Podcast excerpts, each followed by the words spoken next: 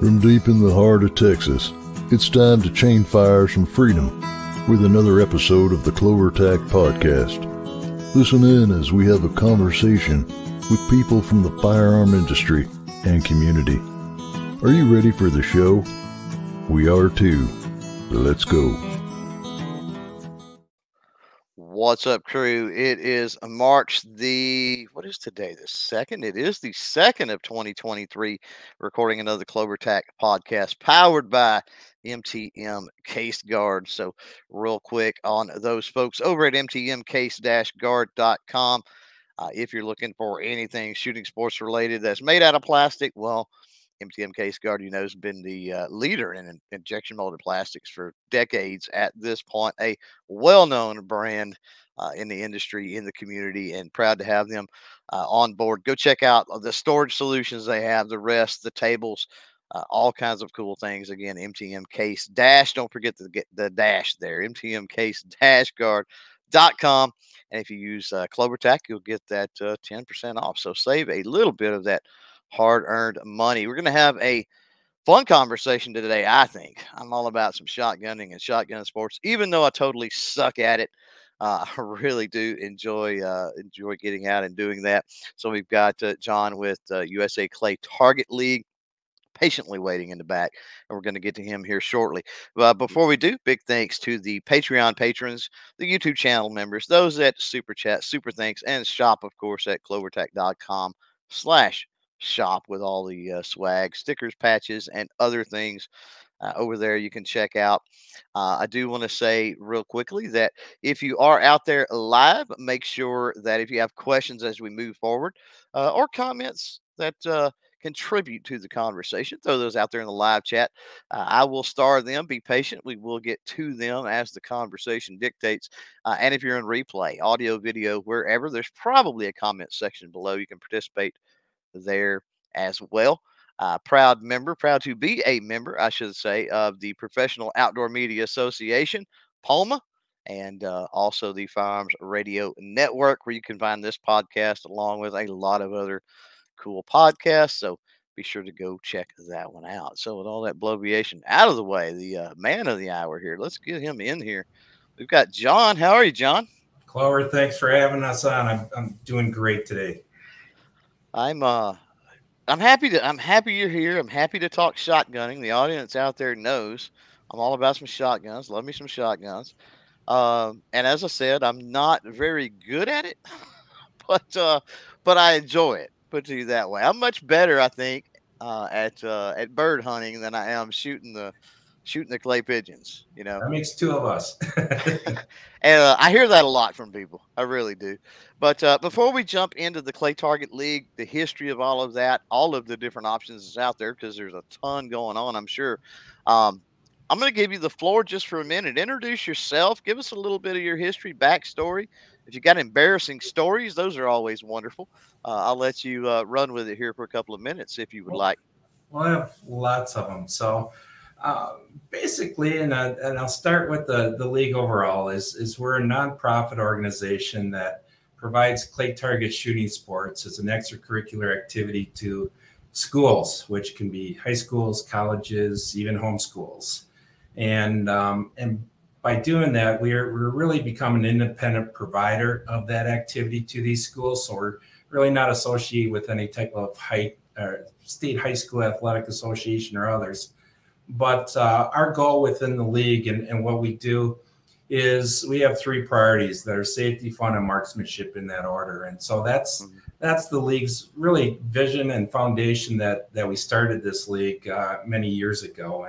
And so where I got involved was it goes as early back in the 1990s when I worked for an ad agency as a creative director. And my boss who owned the agencies, his name was Jim Sable.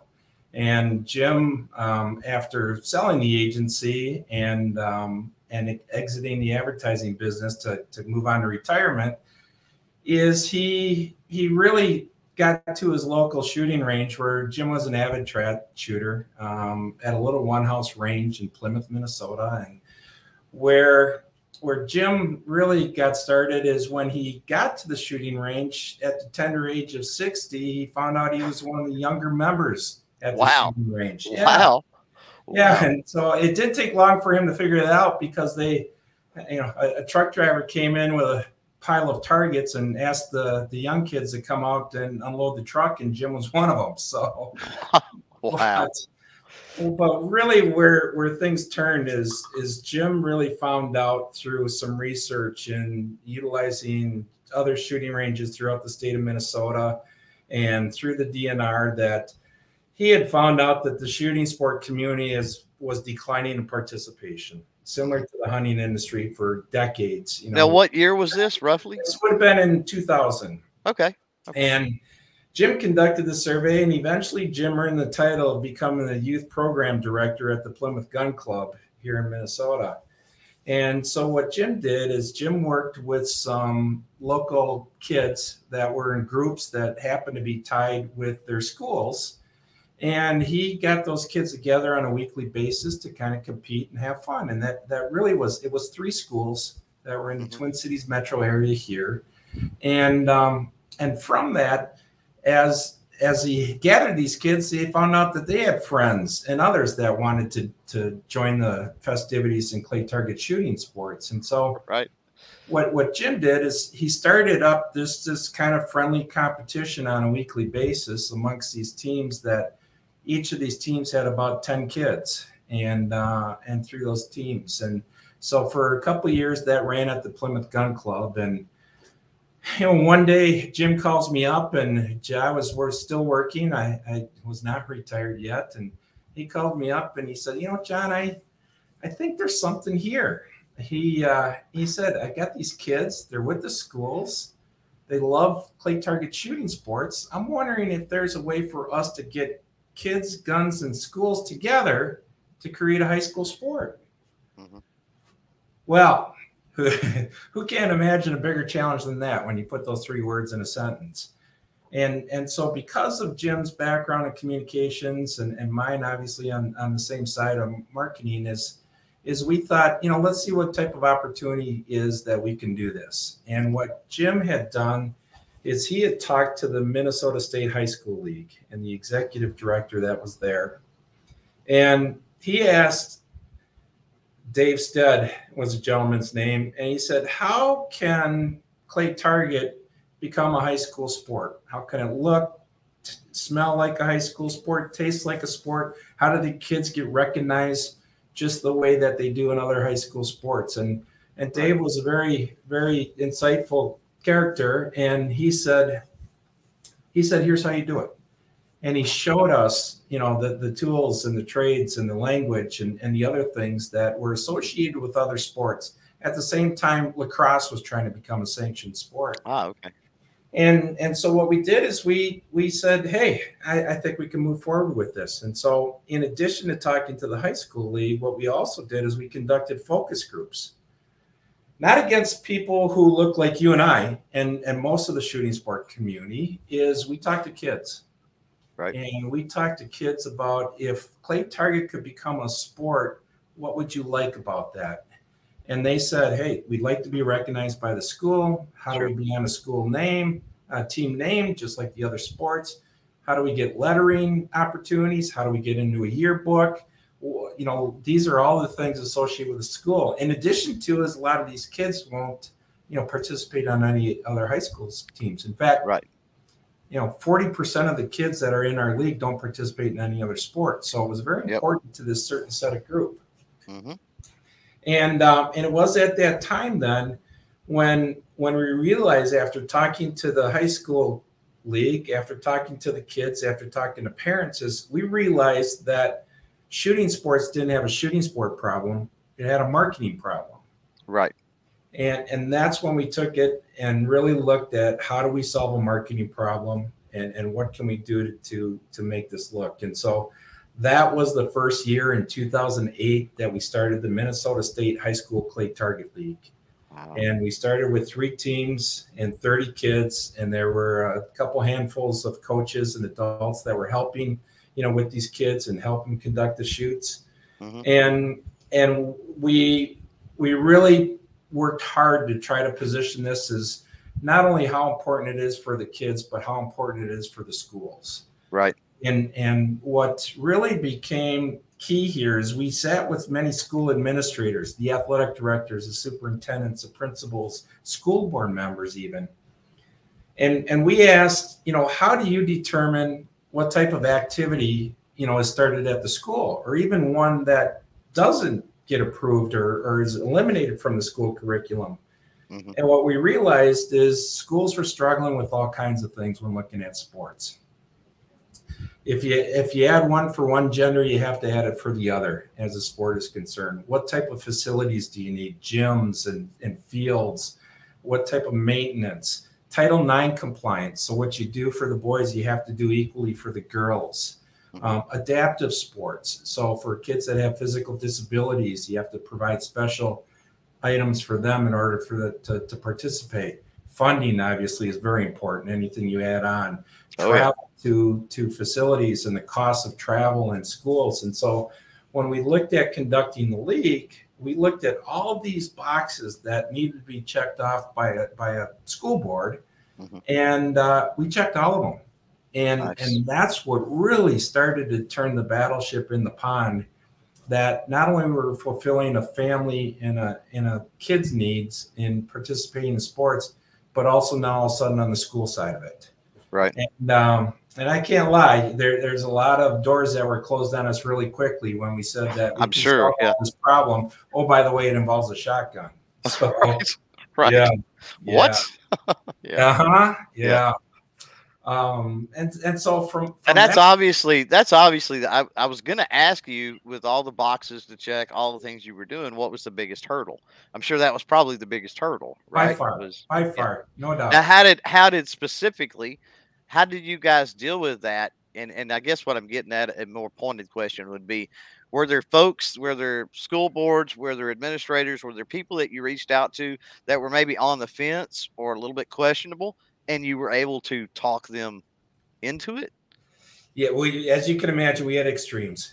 You know, for those that would be on school board members that were outdoor enthusiasts, that was an easy sell. Right. But for others that were on that fence or completely on the other side, what we used is we used facts and data to talk about how safe clay target shooting sports is. Yep. And when we have that information, what we did then is we compared it against other high school sports. Mm-hmm. Safer than football. Yep. And so what we found out, you know, through obvious sports, that clay target was a lot safer than any other sports. Yep.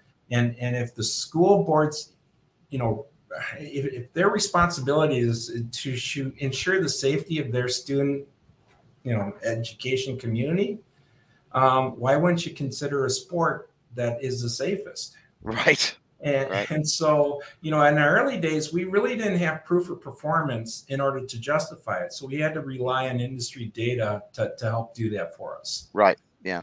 And so that was a challenge. You know, these days it's a lot easier because we talk about the hundreds of thousands of kids we put through our program, and we pulled the trigger hundreds of millions of times, and we've never had an injury. Right. So now we got the proof of performance, but in our early days, it absolutely was a challenge. Yeah. Well, I come from a 4-H youth shooting sports background. So I'm very familiar with, even though we weren't a part of the schools, I'm very familiar with, you know, having to work with the schools, at least in some capacity. I'm very familiar with, you know, the negative, the people that are not the firearm owners that, you know, I'm not going to say they're anti-gun, but, you know, they're definitely question everything and concerned about it. And yeah, what you're talking about with the sports, a lot of folks, they don't think that. I think because of firearms involved, that it's one of the, you know, like, oh, that's just so dangerous. And you're like, well, first of all, contact sports, they're smacking each other at full speed, running down the field all the time. You know, you got a chance of getting hit with a baseball at however many miles an hour a high school pitcher can throw, right? You know, that sort of thing.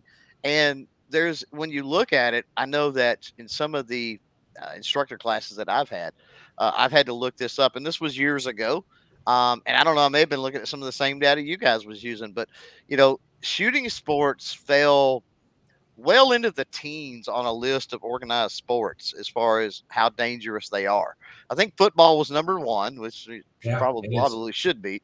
But then, you know, it was above things like tennis even, which was unbelievable. You're like, how in the world? Like, how do you get injured at tennis? I don't know, but I don't play tennis. So yeah. I believe gymnastics is a top 3 injury sport. Yeah. You know, and so no one ever thinks about that, nor do they question it. Well, at the same time, how do school administrators ask about our safety record, but they don't even know their own when they're challenged with it, especially for me in front of a school board. When I ask is, how many injuries have you had in the sports that you sponsor? And they don't know the answer. Right. I said, well, maybe you should. Exactly. And so, you know, probably one of the most compelling moments is we were invited to a superintendent's conference in northern Minnesota, and there was a group of about 35 superintendents in the room. And we went through our speech and we got questioned. And unfortunately, you know, our meeting was shortly thereafter a school shooting that was, you know, quite tragic. And, you know, we were getting questioned quite a bit at that meeting, and we had a superintendent stand up, and he simply made the comment that he knew his data that 1 in 9 students would come in contact with a firearm before the age of 18. Mm-hmm. And what he said is, do we want our kids to learn about firearms in school or on the street? Bingo. And boy, I'll tell you, that moment was an aha moment at that time. I didn't say it. A school administrator said it.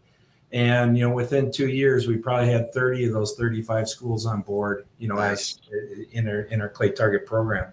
Right. I would add on to that to say that do you want them to learn it, you know, in the school versus on the street, assuming that they don't learn it at home, right?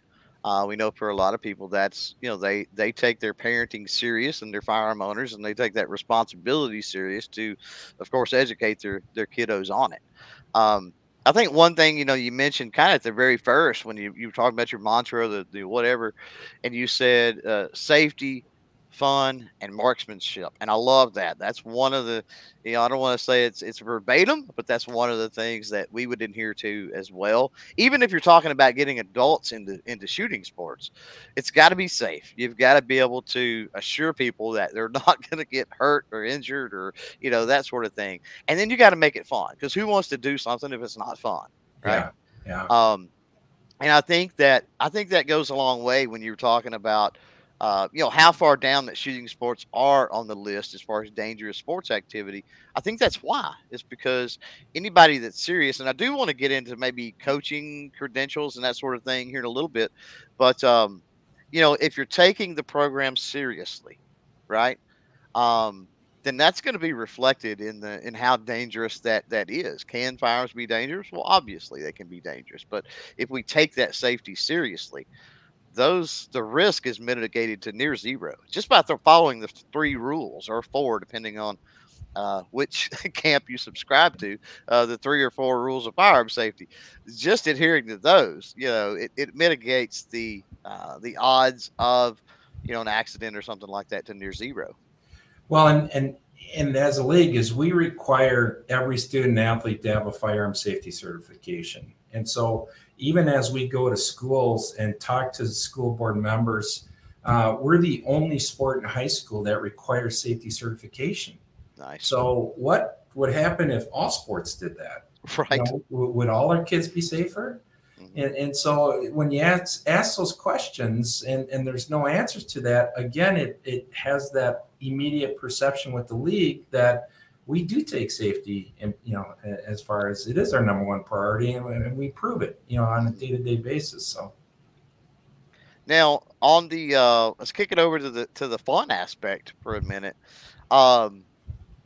What's that look like when you're bringing, you know, trying to get new kids into the program? What are some of the things you've done over the years to make sure that coming into it is obviously later on, as they grow, as they get better, it becomes more and more competitive, I'm sure, but it's got to be fun at the first. And what are some of the things you guys have done to make that happen?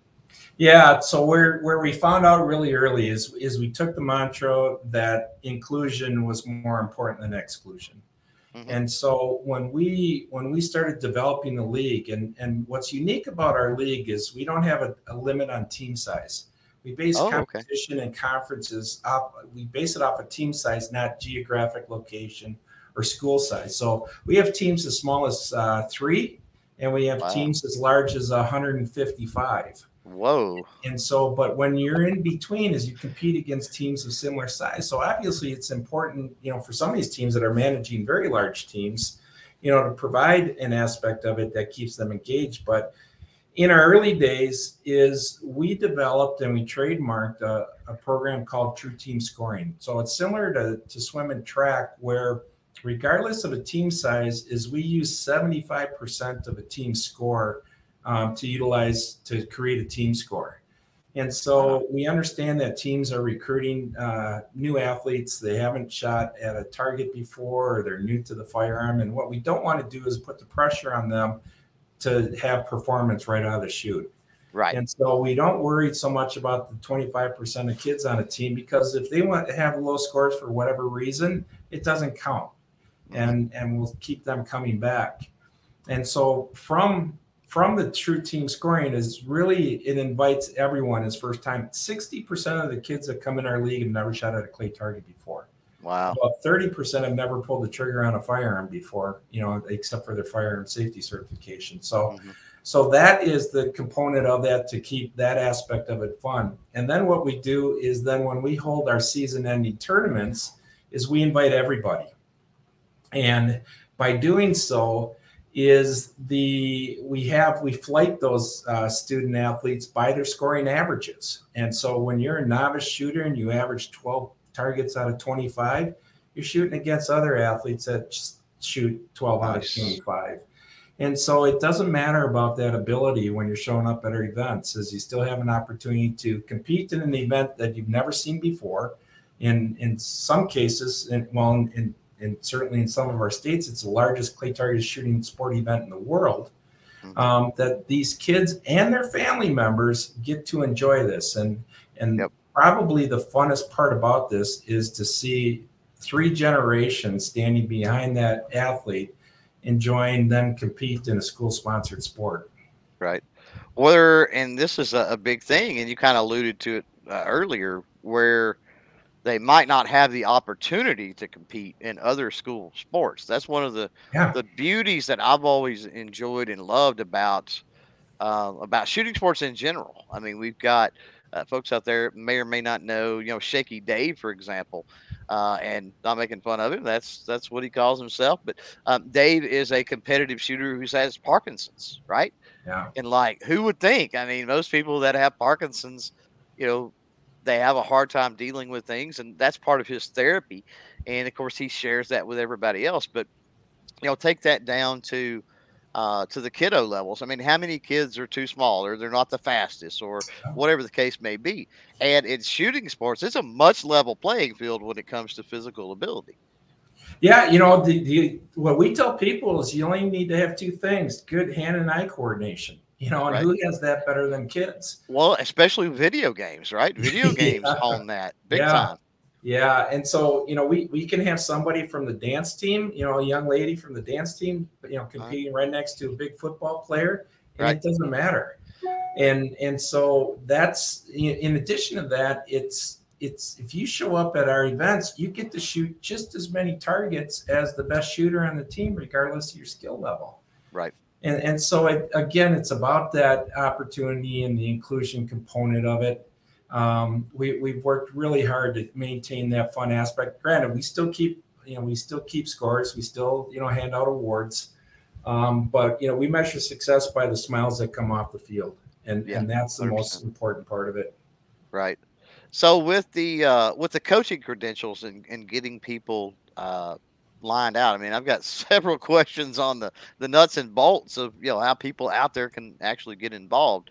That's obviously going to be a big component, right? Is there a certification process that you put people through, or how does that work to become a coach for the league?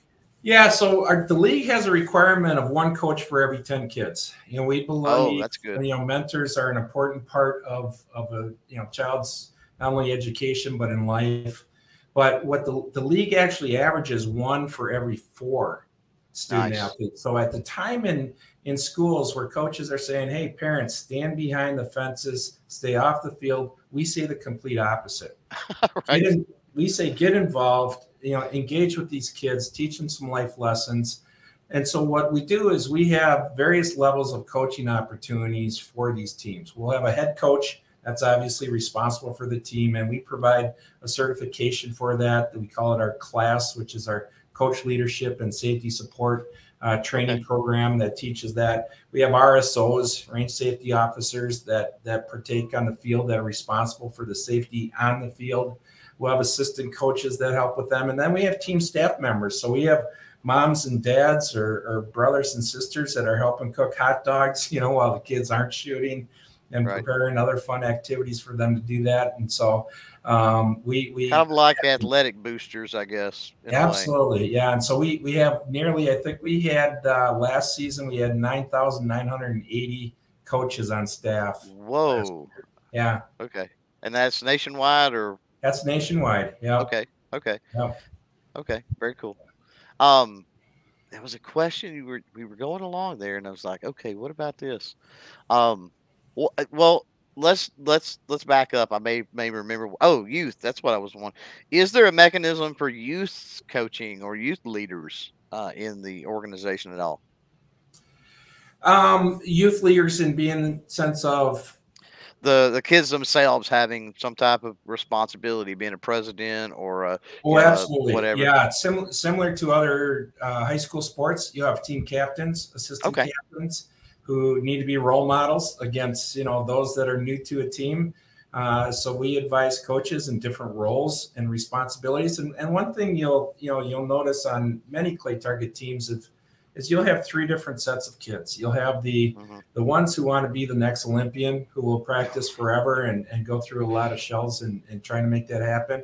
You have another set of kids that's the large majority of that just love the sport, love being around their groups, have been in the sport, trying to excel at it, but don't want to put the time in to become experts. And then you'll have a new set of kids that are just purely there probably for the social aspect of it. It's a new set of friends that have a mutual interest in the outdoors, whether it be hunting or clay target or camping or whatever it is.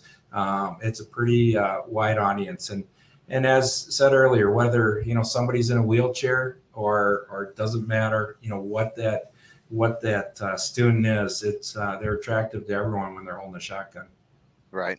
Now, if there are folks out there that are curious about, I guess, first of all, maybe finding out if there's something in their area, and I'm sure they can do that through the website, right?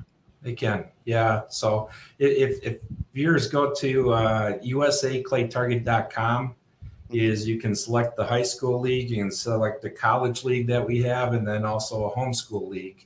And then they can find their respective states and or areas to see if that there's teams, in their areas. And if they don't have a team, we can help them get one started. We give them all the tools to go to school administrators to pitch it, to really provide those opportunities. We can start a team with as few as two kids. Because what we've seen is teams will grow for about 5 to 6 years before they kind of reach capacity at the shooting range. And so it just, whether it's a mom who's never been involved in shooting sports, typically there's gun club members that are helping. Gun club members are a tremendous help to these teams. Oh, yeah. We couldn't run this league without the support of the gun clubs and the shooting ranges that participate. They provide the assistance, the guidance to get these teams started. In many cases, they're coaches and volunteers. It really goes back to the first day of the Plymouth Gun Club, when there was a pile of older folks that loved to see this new audience come to their league and to be part of that. Right. Yeah. And I do have a link down below for anybody that's watching, listening, whatever. You can go through there. It's nice to see, that if somebody wants to start something up, you just have to have that interest. You guys are pretty much going to help out and provide the rest. That's really, really awesome. Yeah. And with the experience you have, that's the important thing. If somebody was to try to go pitch it on their own, that's one thing. But you guys are offering all the experience and know-how, which is really cool. We do. We tell schools that, you know, hey, if for those that are, you know, I'm not too sure about this, I'm not sure it's a good idea, as, you know, we tell schools you don't have to worry about being a frontiersman because 1,500 schools beat you to it. And so once they kind of figure that out, that, if it's okay for them, it must be okay for us. Right. It's pretty easy to come aboard. And we typically add between 150 and 250 teams a year. So it's a very large offering. Yeah, the league actually receives almost 2,000 inquiries a year to start a team. Wow, that's crazy. We're working with these thousands of families, and not all of it is as simple as walking in the door and getting approval when you walk out. I mean, there's schools that have taken years, you know, to come aboard. But the important part is there's a real insurge in a bottom-up sales strategy, as we call it, that it's very difficult for a school board or administrators to say no to a room full of kids that want to participate in the sport. Right. Right. Yeah, we've covered a lot with the organization and everything else. Let's get to a few of the questions out here that we've got, and this is going to get more into, I guess, giving people some insight into shotgunning, into shotgun sports in general, if they haven't thought about it. We do got a question from G-Webs out here, which kind of goes along with what 500 Magnum was saying. He says, a technical question. He said, on the shotguns, what gauge do kids typically use? 12, 20, something else? And then we've got 500 Magnum that says probably 410. So I'm going to jump the shark, or the gun, so to speak, whatever, on this one, and say two 500 Magnums 410. That's the most horrible gauge that you could ever put in a first-timer's hands to try to learn clay target shooting, in my opinion, with my experience. But with that said, John, what is your recommendation if somebody is wanting to get a first-timer in? What do they normally start out with gauge-wise? Well, so to answer the questions, is we ask the athletes and the registrants a lot of questions. So we're a very data-driven organization. So I love questions like this, because I could say that 80% of the student athletes use a 12 gauge, 18% use a 20 gauge, and then the remaining 2% are about that 410 range. And so, you know, as we tell everyone that, you know, the best shotgun to use is the one that fits you the best. And so by working with the coaches, and by working with the local gunsmith and the shooting range and the retail outlets, they're the ones that are best qualified to see what fits. But what's unique about the kids is not only do their physical attributes change over their life cycle within the league. I mean, some of the kids in our league have been there for 9-10 years if they're into our college league. But their physical attributes change and their shooting skills change. Yep. So we'll see, you know, these kids go through 3, 4, 5 shotguns, you know, in the life cycle within the league. Right. And so even through the surveys and the data that we collect from our registrants, our league is responsible for almost selling one firearm per family per year. Whoa. Well, that's certainly good for the industry side of things, without a doubt, keeping that going. There's a lot of excise tax dollars going to help, you know, the states and their conservation efforts. But I mean, between the 40,000 shotguns that'll be sold this year because of these families, each student athlete goes through 7 cases of ammunition a year too. So that's well over 250,000 cases of ammunition. Wow. That's awesome. G-Webs goes on. He says, any preference requirements on the type of shotgun that they use, break versus pump or semi-auto? How does that break down? You have any idea on how that breaks down on what most kids use? We do not ask that. What we do know is a lot of the kids have hunted previously. And so you will see a lot of transition, you know, between the pump and the semi, you know, that's coming from the hunting side of it versus the true clay target, you know, over under, you know, single shot type shotgun. And so that's where we'll see a lot of the differences, but we'll also see that transition of getting out of the hunting shotgun, getting into more of a traditional, you know, clay target shotgun that we'll see. Yeah. And I think that's the way most of the time that it goes. I mean, unless they may have been using, an over under for some type of bird hunting or something like that, right? They'll come into use. But yeah, over my years, I think the same thing. They pretty much bring in what dad or grandpa or whatever has, and that's kind of how they start out, whatever it might be. And you would be. Is the student athlete will eventually end up with a better shotgun than dad or grandpa too. Right. Yeah. Totally. Yeah. And you would be surprised. I seen a kiddo bringing his dad's 870 pump. Yeah.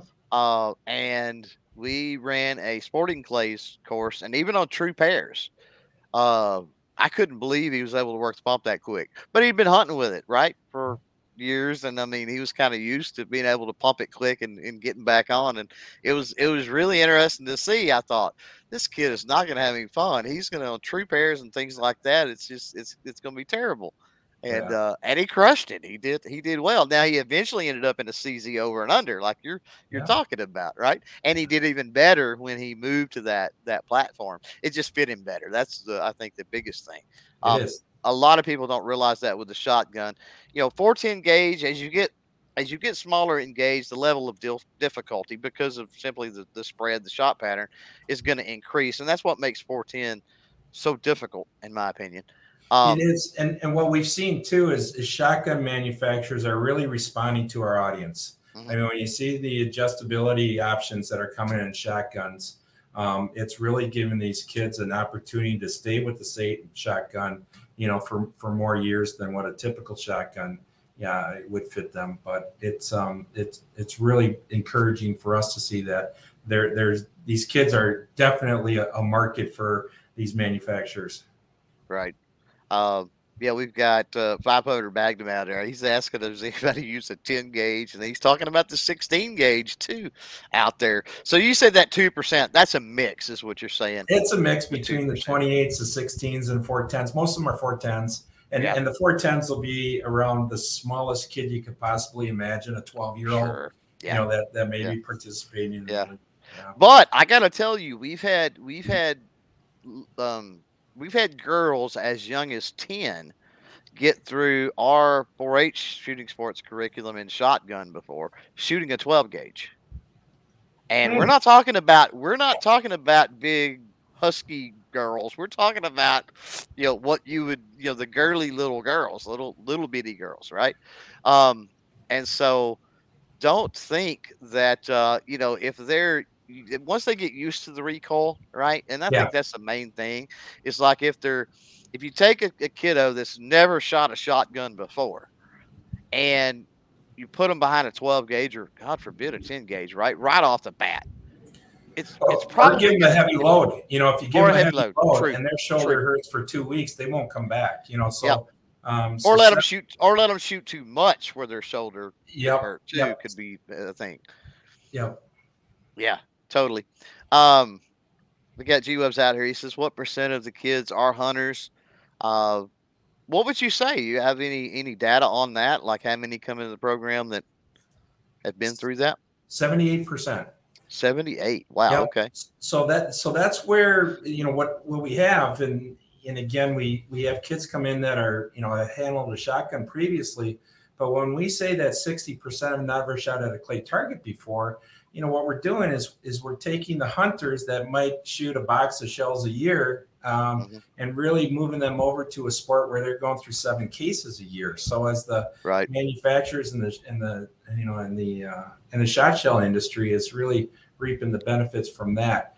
And so when we look at what they're shooting at is, most of the stuff is a waterfowl or some type of bird hunting. Where large animals are less prevalent in the hunting, but regardless, many of these kids are coming in that have hunted. What's really been unique about the league and these kids is we've also seen, and through our survey data, is we've seen a surge that 60% of the kids' families have re-engaged into shooting sports. So if you get the kid involved in shooting sports, then guess what? Mom and dad and siblings are coming back into the sport. Mm-hmm. Or getting into it for the first time. Yes. I mean, I've seen that. We've had, you know, there's a lot of teams that conduct mother-kid days and, nice. And, you know, to show moms how to shoot a shotgun and how to shoot at some of those targets. So it is right. engaging a new audience. I mean, we have families that come in the league that really have never, ever had a firearm in their house. Mm-hmm. And so they're very hesitant on how they handle that. Mm-hmm. And so when they start with a kid who's trained correctly, I mean, you know, a young person has never learned any bad habits. Right. They've seen exactly how it should go. And so that's where we see then is, you know, as we tell families, it's like golf, only louder. You know, you're shooting as a 5-some, you know, you're out in the field, you're having a lot of fun. It's right. It's a good time. Right. Run through some more of these questions real quick. G-Webs continues out there. Thanks for all the questions. If you have them out there, by the way, and G-Webs is killing us out there with them, but throw them out there in the chat. We will get to them. Sid, you mentioned reaching the range capacity earlier. In your opinion, I mean, are there enough ranges out there, or do you think that there's more that are needed? There is not enough ranges, period. It's as simple as that. We run into access problems a lot because the shooting sport industry struggled for so many decades that shooting ranges have closed down, and mm-hmm. and developers have gathered those properties, and they'll never become shooting ranges again. And these days, the ability to build new shooting ranges is not the easiest process. Right. And so where we run into issues is overcapacity at shooting range. And I'll use an example here at the Minneapolis Gun Club here in Prior Lake, south of the cities. But here's a club that started with us in our early days. And this year they are going to have 16 high school teams shooting there and 2 college teams. And each week they're hosting more than 700 student athletes at their club. Whoa. Now, they're a 10-field facility. They don't have the real estate to go out. They don't have any abilities to increase their capacity. While at the same time, and I'll use one team that shoots here as an example, is they have a waiting list of 75 kids to get on the team. Oh, that's not good. So it's horrible. We're turning away kids who want to be in teams. We have families that will add their kids to the waiting list when they're in second grade, so that in 4 years, they'll move to the top of the list so they can join the team. And right. so we see these issues all the time. Now, we do have some states that are providing grants to shooting ranges to expand specifically for youth shooting sport teams. Right. And they're increasing their machineries and houses, adding those houses in order to help accommodate this. But we have an awful lot of communities, especially in very rural areas, that just don't have a range to get to. Yep. We had as far as this area, what are we talking about? 60 miles, probably at least for a 60-mile radius. There's 2, shotgun clubs, I guess, is what I would call them. And we would go to either one of those on occasion, but for the vast majority of ours, we had homemade stuff rigged up out in a field, in a pasture. Like, literally, that's how we practice because yeah. of what you're talking about. It wasn't that there, I guess you could say there wasn't enough, but you know, the ones that were available were too far away to try to travel for, you know, twice a week practice or something like that. And then, you know, you had to be, then they wanted membership, obviously, for that sort of thing, like some type of membership and other things, which is added cost, and you get into just all these different complexities of it. So and I don't know what the medicine is for it. Well, the medicine is there are federal agencies, state agencies that are there to support the shooting sport industry.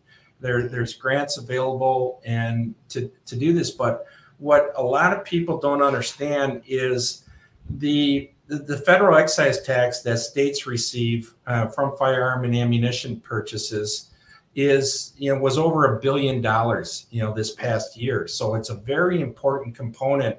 In fact, in most states, it's almost 30% of their revenue.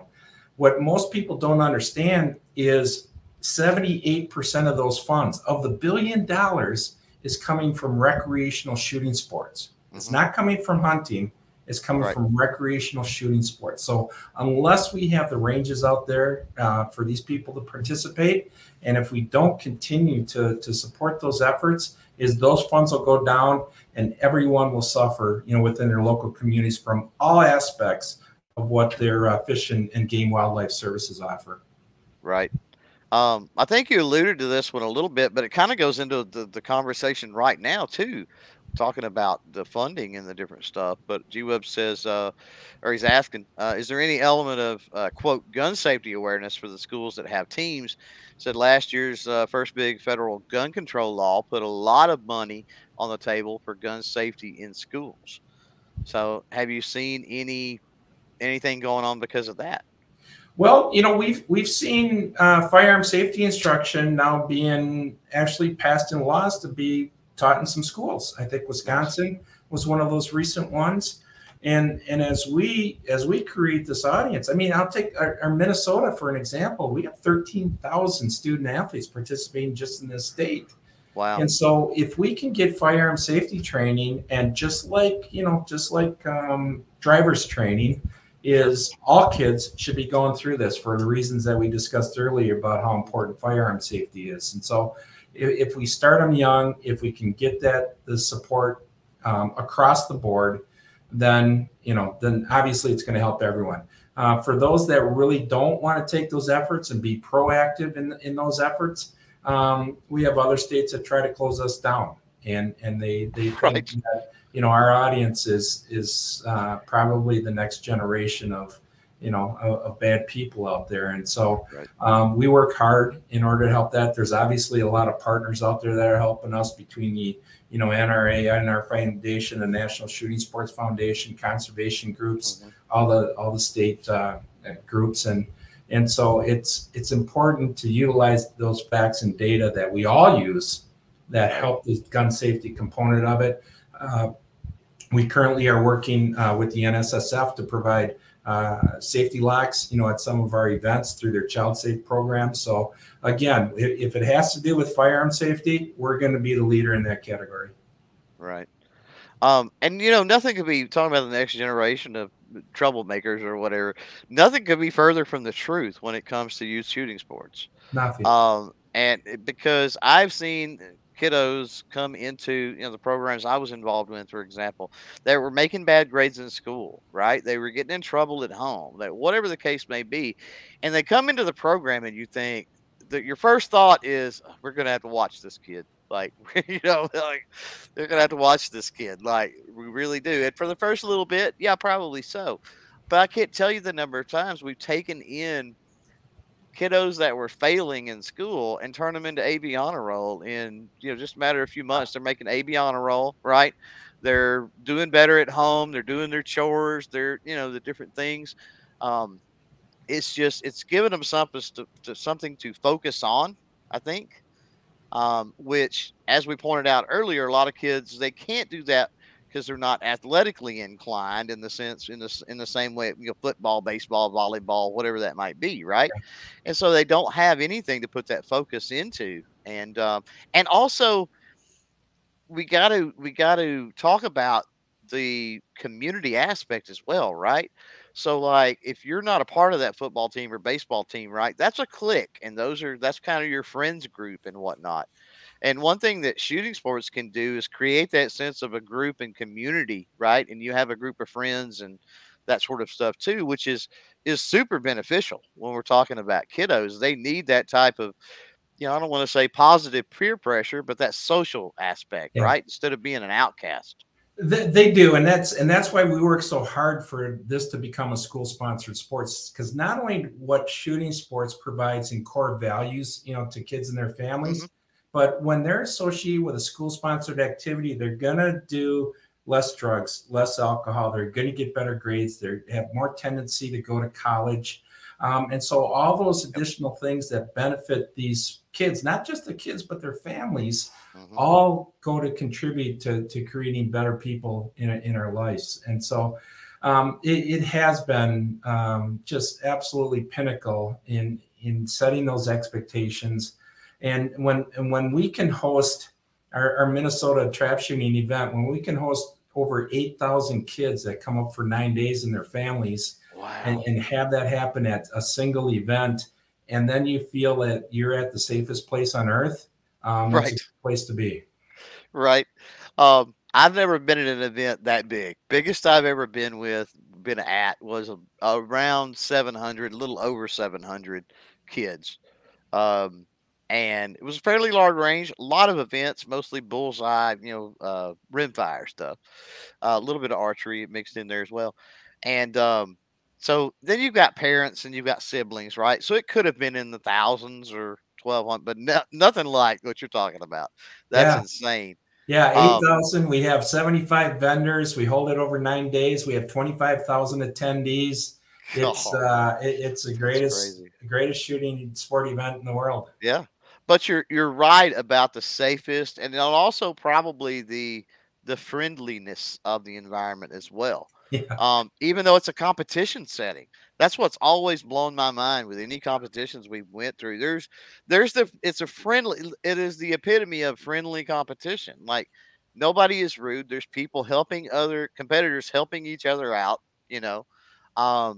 it's just a very friendly environment. And you wouldn't think that, as competitive as some of the kids and the coaches and the parents can be.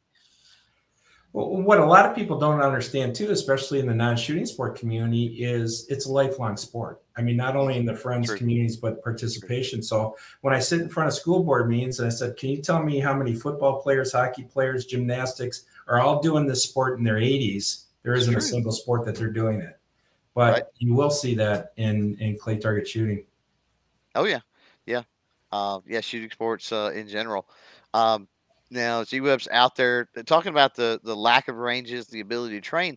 He says, are there any electronic shotgun sport training options available to help buffer the lack of ranges and help kids practice year-round? Do you know of any virtual, with 3D and virtual, whatever they call it nowadays, and that kind of tech? Is there anything coming on? There's a lot of them. Yeah, there's a good handful that are some very good off-season training. Similar to, we compare it to golf, like golf simulators.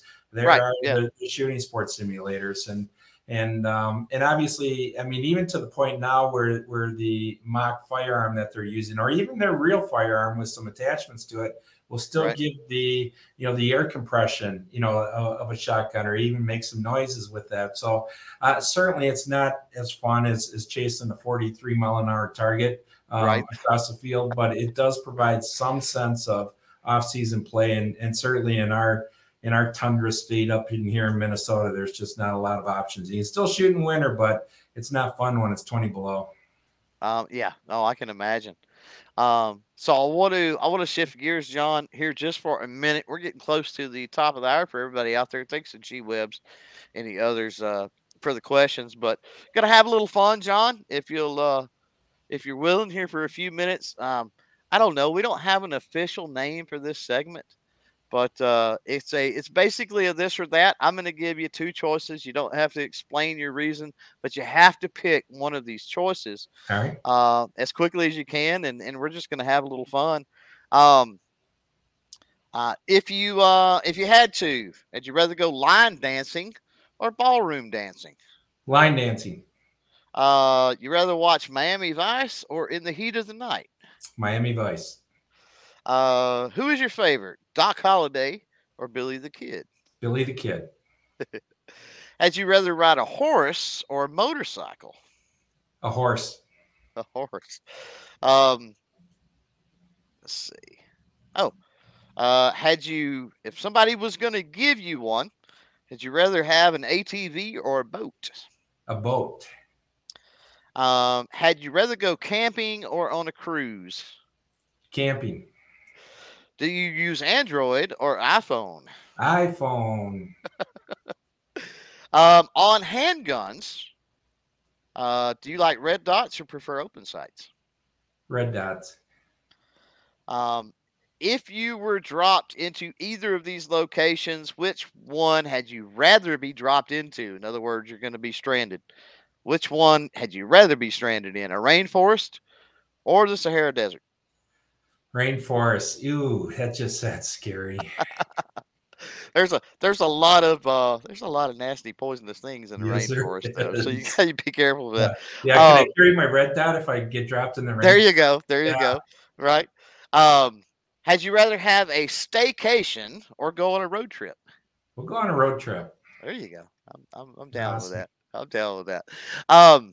Let's get into, before we close out here, let's talk a little bit about you and shotgunning and shotgun sports.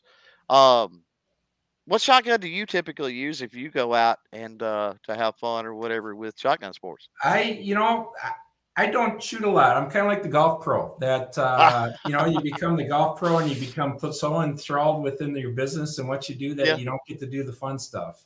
Right. And so, I got one of my, dad's old Browning 12 gauge shotgun that I have used forever, that was handed down from my father when I was a kid. And it's kind of like the 55 Chevy that I just, can't let go. Right. We do some outings here. We at times we visited the U.S. Army last week and the marksmanship team, which was a lot of fun. So we got to shoot with some Olympians, which was pretty cool. And to be perfectly clear, they did better than I did. So, I feel you. We get a lot of opportunities, and we get a lot of opportunities to try different shotguns from the kids, from the families, from the shooting ranges that we visit. What's one of the nicest ones you've ever seen?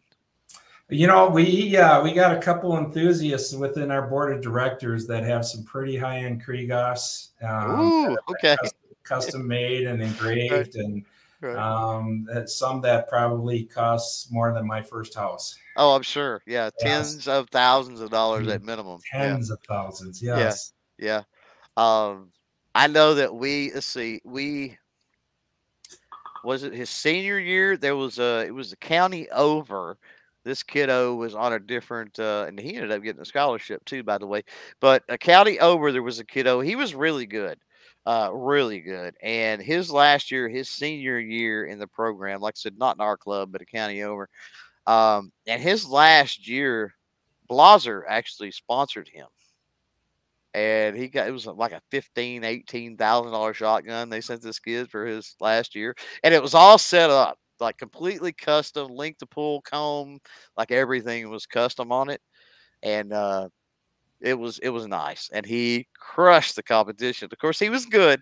The shotgun can only make up for so much. But it can. What's fun is when you show up at an event where we're hosting 1,000 kids a day and you see 1,000 different shotguns on the line. It's it's a fun. It's like a car show. Yeah. Well, my daughter shot first starting out. She shot 20 gauge in a semi-automatic, and then we found out that she actually shot 28 gauge better. Huh. And I don't think it was because she actually shot 28 gauge better. I think it was because anytime we went anywhere, she was the only kid with a 28 gauge. And it was a placebo effect. Yeah. It's kind of like how the color sometimes. She was the same way with her bow. Like, I don't know that because the bow was purple, had really any deciding factor on making her better. But in her mind, the purple bow was better for whatever reason. Well, for the past year, it's pretty much been is whatever ammunition you have, I'll find a shotgun to fit it. So this is true. This is true. And that was one of the good things when we went through such a dry spell, we were actually seeing 28 gauge on the shelf. So I did a lot of bird hunting with her 28 gauge because I could get that. Yeah. As far as shotgun games themselves, five stand, sporting clay trap, skeets, is there any particular one that you enjoy playing most? Well, sporting clays is always fun. It's, the scenery is what's great about sporting. The scenery clay. The sport is frustrating. I can't lie. And so it's, but it's the scenery. And like you mentioned earlier, the reason why you're out there with friends and family is the camaraderie that comes with it. Right. And so, again, if I'm having fun, I don't spend a lot of time on the marksmanship. Right. Yeah, that's me. Yeah, as long as I can have fun. Well, John, we are going to close this one out, I guess. I do have the website for those that are curious down below. Highly recommended to check that out, especially if you're looking to get some kiddos involved in clay target shooting, or if you're looking to start a club. I mean, there has to be, somebody has to do it first. If you're out there saying, hey, I wish that we had this, that, or the other, well, you may be the person that needs to start that and get it rolling. Just keep that in mind. But is there anything that we haven't mentioned, John, we need to talk about before we close out?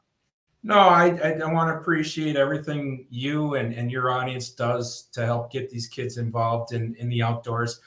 Together we're creating the next generation of outdoor stewards. So anytime the parents or schools or administrators or anyone out there has the opportunity to support a kid, to get them off the couch and get them outdoors, we're all for it. So thank you to you and your audience that makes that happen. You bet. Thank you for being here. We definitely enjoyed the conversation. Definitely. Awesome. Thanks, Clover. For those that are still with us live and listening in replay, I want to once again say thanks to MTM-CaseGuard.com for helping out with the podcast. Use that code CloverTac, 10% off any of the cool stuff they have, of course, over there on the website, MTM Case Guard. Thanks to the Patreon patrons, the YouTube channel members. Next week, I can't remember who we've got on the podcast. I think we've got Hootie Who in the house, maybe on Wednesday. And I'm trying to think on, we've got Bersa. I know who we got. We got Bersa Firearms on Thursday. So join us for those. And if you're, again, if you're listening to this in replay, remember, thanks for all the comments, by the way, live. If you're listening to this replay, there are comments down below. So make sure you check those out. As far as this week of the podcast, we're obviously done. Everybody have a great weekend. Until next time, don't forget to chain fire freedom. We appreciate the Patreon patrons and YouTube channel members who keep these podcasts going. If you're looking for cool stickers, patches, and other gear, be sure to check out CloverTac.com. Thank you for tuning into this episode of the CloverTac Podcast.